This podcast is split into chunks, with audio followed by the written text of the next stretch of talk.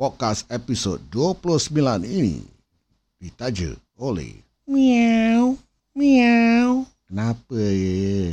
Nak makan? Miau, miau. Nak minum air? Miau, miau. Anda ada masalah berkomunikasi bersama kucing kesayangan anda? Jangan risau, jangan bimbang. Gunakan khidmat kami. Kami adalah C W. Ya, yeah, gunakan khidmat kami. Kami ternyata lagi terror daripada The Dog Whisperer. Jika anda menggunakan khidmat C W, Cat Whisperer, anda akan dapat seratus tahun supply of Cortex. Ha, kalau datang bulan, bolehlah. Ha, gunakan untuk seratus tahun. And now, on to the show.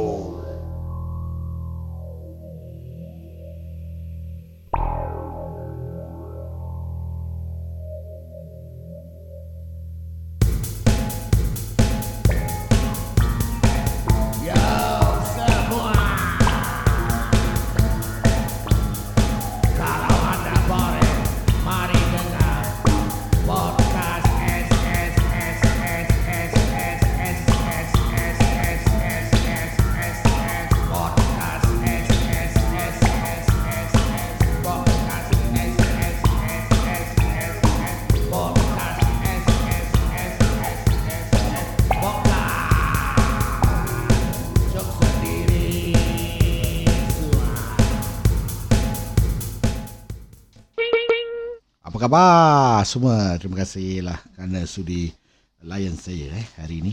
Hari ini kita uh, mengimbas kembalilah uh, sekilas memori dulu-dulu. Aku ada terbaca lah satu naskah Ujang dan Apo. Ni kira macam gila-gila punya magazine lah. Korang pernah baca tak? Kalau korang pernah dulu pernah baca eh uh, naskah macam gini. Hah, lama. Inilah kita punya YouTube. Inilah kita punya Uh, entertainment, Netflix ni semua uh, dulu tak ada. Inilah Inilah kita punya entertainment lah. So uh, ni karya Arisan eh uh, Aku just bacakan lah eh sekilas memori dulu-dulu. So zaman sekolah dulu-dulu tak pernah terlepas dengan pelbagai jenis denda, seperti berdiri atas kerusi, tulis ayat yang berulang kali di papan hitam, ketuk ketampi dan macam-macam lagi. Sampaikan ada di antara pelajar yang de, kena denda tu adalah orang yang sama je. Dah tentu akan timbul perasaan malu sebab menjadi tumpuan rakan-rakan sekelas. Dan kini mungkin ada antara mereka yang dah jadi orang kaya lah. Ha, memang betul. Ha, kita dulu tak lari dan tak akan uh, macam mana nak cakap eh terlepas lah daripada hukuman uh, meripik-meripik lah kat kelas. Aku kena berapa banyak kali tak bawa buku, kena duduk kat luar lah kan. Jadi kalau ada principal jalan ke siapa jalan lah, Jadi jadi buat mulut orang lah. Lagi aku time set one aku dapat uh, award for Singer Award eh Singer Award bukan yang singer tu lah. Singer Award kira yang uh, most courteous student. Boleh dapat geng. Aku pun heran macam mana lah boleh dapat. So aku aku uh, kasih satu adingan eh okey, cikgu masuk eh. Ni cikgu nak, cikgu nak uh, kira nak punish budak-budak. Asyik-asyik buka yang sama je. Tak siap kerja sekolah. Cepat, ketuk ketampi dua puluh kali. Banyaknya cikgu, lima kali dah lah. Habis ada yang sebelah aku yang baru first time kira uh, baru kena ketuk ketampi kan. Malunya budak baru tu pun asyik tengok je. Kira ni step handsome lah. Step handsome. Kira macam semua orang tengok engkau lah. Malu. Malu kena buat ketuk ketampi. Uh, habis yang dah biasa muka, muka bebal meh. Cakap, ah, pelan-pelan sikit. Sakit telinga aku. Kira apa tau? Kira kau bukan pelihat telinga sendiri. Member kat sebelah kau pelihat telinga kau. Kau pelihat telinga orang. Kalau sebelah kanan, sebelah kiri lah. Kau nasib lah. Tak ada, tak ada, tak ada telinga lah. Kau nak kena uh, pelihat-pelihat telinga sendiri lah. Ah, ah, ah. Ay, macam-macam lah. Okay, tapi uh, of course zaman uh, dulu-dulu kita selalu kalau pergi majlis kenduri kahwin eh, ni same, same cerita jugalah daripada gila-gila ni aku baca eh. Okey, uh, majlis kenduri kahwin di kampung sekitar tahun tujuh puluhan dan lapan puluhan dulu adalah satu kerayaan yang sangat ditunggu oleh semua orang kampung, terutama kanak-kanak. Masa untuk makan-makan dan enjoy. Eh, which is true tau. Uh, aku pernah buat podcast dengan uh, Pak Mo, uh, Cia Cawan bersama Moliano. Kira kira promo lah, eh. Lagi satu podcast yang aku buat dengan Pak Mo. Korang dengar lah podcast tu, uh, Pak Mo. Pak Mo ada ceritakan kalau time uh, majlis orang kahwin, macam Hari Raya Cina. Cih. Dulu punya Hari Raya kahwin dulu, kalau tahun uh, seventies or even sixties, memang buka botol ni lah. Uh, maklumlah, kita banyak uh, teringat British punya time kan. Uh, British punya time celebrate uh, wedding, semua ada benda-benda macam gini yang tak elok lah. Jadi okey lah, tu dululah. Tapi sekarang pun apa kurangnya kan. Di kampung kenduri kahwin tidak diadakan sepanjang tahun seperti sekarang. Ia ada masa atau musim. Selalunya pada cuti sekolah atau hujung tahun. Sama seperti musim buah-buahan. Bukan sepanjang tahun, pokok rambutan, durian, manggis dan langsat berbuah. Ah ha, betul. Tahun tujuh puluhan dulu, aku ingat pun ingat juga. Asal kalau, kalau tahu, ah, kan dah terpilat. Terima kasih kerana support aku punya pilat. Ah, apa ni? Time aku kecil-kecil, aku perasan juga ah, tak minggu-minggu ada kerja kahwin. Ah, only time ah, waktu cuti sekolah baru ada kerja kahwin. Betul sangat. Betul sangat sekali. Okay, bila tuan rumah ingin mengadakan majlis kenduri kahwin, anak mereka... Anak perempuan lah terutamanya eh.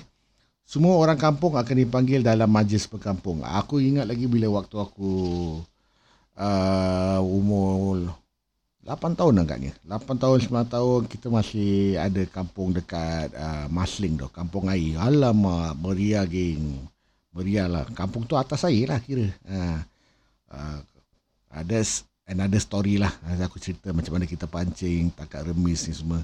Tapi at that time uh, Masling tu uh, waktu tak ada flat lah eh uh, tempat tu kampung air dipanggilkan. Jadi diorang buat uh, majlis kahwin dekat darat lah. Dekat darat tu tepi dia pula uh, railway uh, kereta api. uh, sanitation wise memang rabak lah.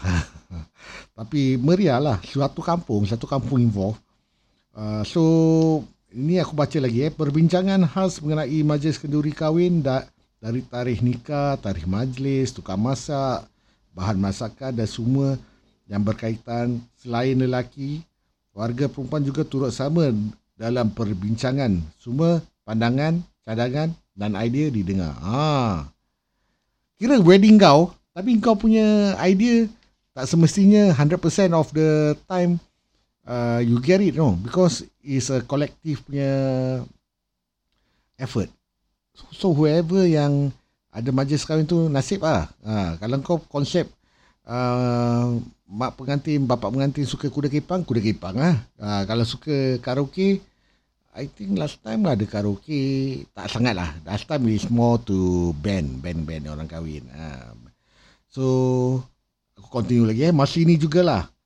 Yang ingin menyumbang bahan mentah seperti beras, gula dan lain-lain boleh menyatakan hajat pada tuan rumah. Seluruh kampung sepakat membantu dari segi tenaga, sumbangan duit dan berangan uh, dalam menjayakan majlis kenduri. Oi, baik apa? Kalau kau nak kahwin, kira kau cakap je. Uh, jadi. Majlis kau gotong royong habis punya lah.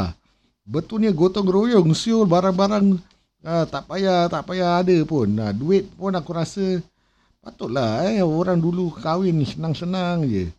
Ha, majlis diakhiri dengan makan mihun atau bubur kacang bersama anak-anak yang bising main di luar. Fuh, betul punya teamwork lah eh. Satu kampung get involved. So, jangan main-main geng. Ha, anak dara orang kau kalau nak kahwin kat sana, satu kampung dah tahu. Kau tak jadi pun malu. So, uh, bukan duit kau seorang je. Itu sebab jadi cakapan Uh, orang kampung eh. Kalau macam satu kali uh, kau buat majlis sekali tak jadi, uh, pasal bukan duit engkau je, so duit orang kampung pun. So selain tuan rumah, wakil-wakil dilantik untuk mengedar kad dan menjemput orang kampung, termasuk kampung sebelah, untuk datang ke majlis kenduri. Nak mampus. Eh, gila babs. Uh, kau tinggal Masling, kau jemput kampung kat sebelah. Eh. Kampung Johor ke. Eh, dulu Masling dengan uh, dengan Johor dekat tau. Jadi orang banyak yang tinggal kat kampung air tu. Actually, sekolah dekat uh, Johor.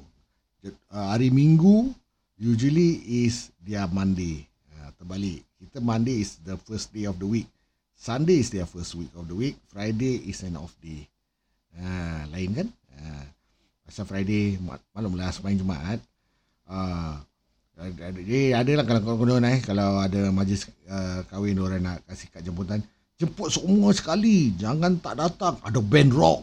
Woo, ada band rock eh. Ha, konon-konon macam gitulah. Habis orang buat stage, semua buat khemah. Alamak, cool apa. Uh, Orang kampung tua dan muda bersama mendirikan rangka khemah, meja dan tempat duduk untuk tetamu makan, khemah untuk tempat masak, tempat basuh pinggan, tempat letak simpan barang-barang masakan termasuk khemah pelamin. Khemah untuk kugiran rancak turut didirikan sekiranya tuan rumah menjemput band rock. Wah, meriah, kira meriah gila. Tapi aku ingat gilalah. Ah, So kalau macam uh, malam uh, majlis, malam ni juga biasanya di rumah pengantin lah akan diadakan majlis doa selamat, mohon ber- keberkatan dan kelancaran majlis perkahwinan kedua. Uh, huh, ni satu dua hari tak habis ni. Memang kau nak, nak tahulah dua tiga hari lah, kadang-kadang satu minggu punya cerita lah. Eh. Oh, seawal pagi hari berlangsung majlis keduri kahwin, tukang masak mula sibuk memasak menu yang telah ditetapkan. Persiapan lain seperti penyediaan air minuman juga dibuat. Di serambi rumah pengantin perempuan, acara akad nikah akan diperjalankan bukan di masjid eh, surau atau di pejabat kadi. Ketibaan Tok Kadi, Tuan Imam, Ketua Kampung dan orang-orang yang dihormati, tanda bermulanya acara akad nikah. Semua orang kampung boleh menyaksikan acara akad nikah di jalan. Wuih, stres ke. Uh, Tok Penghulu semua nak kena datang dulu baru kau boleh on.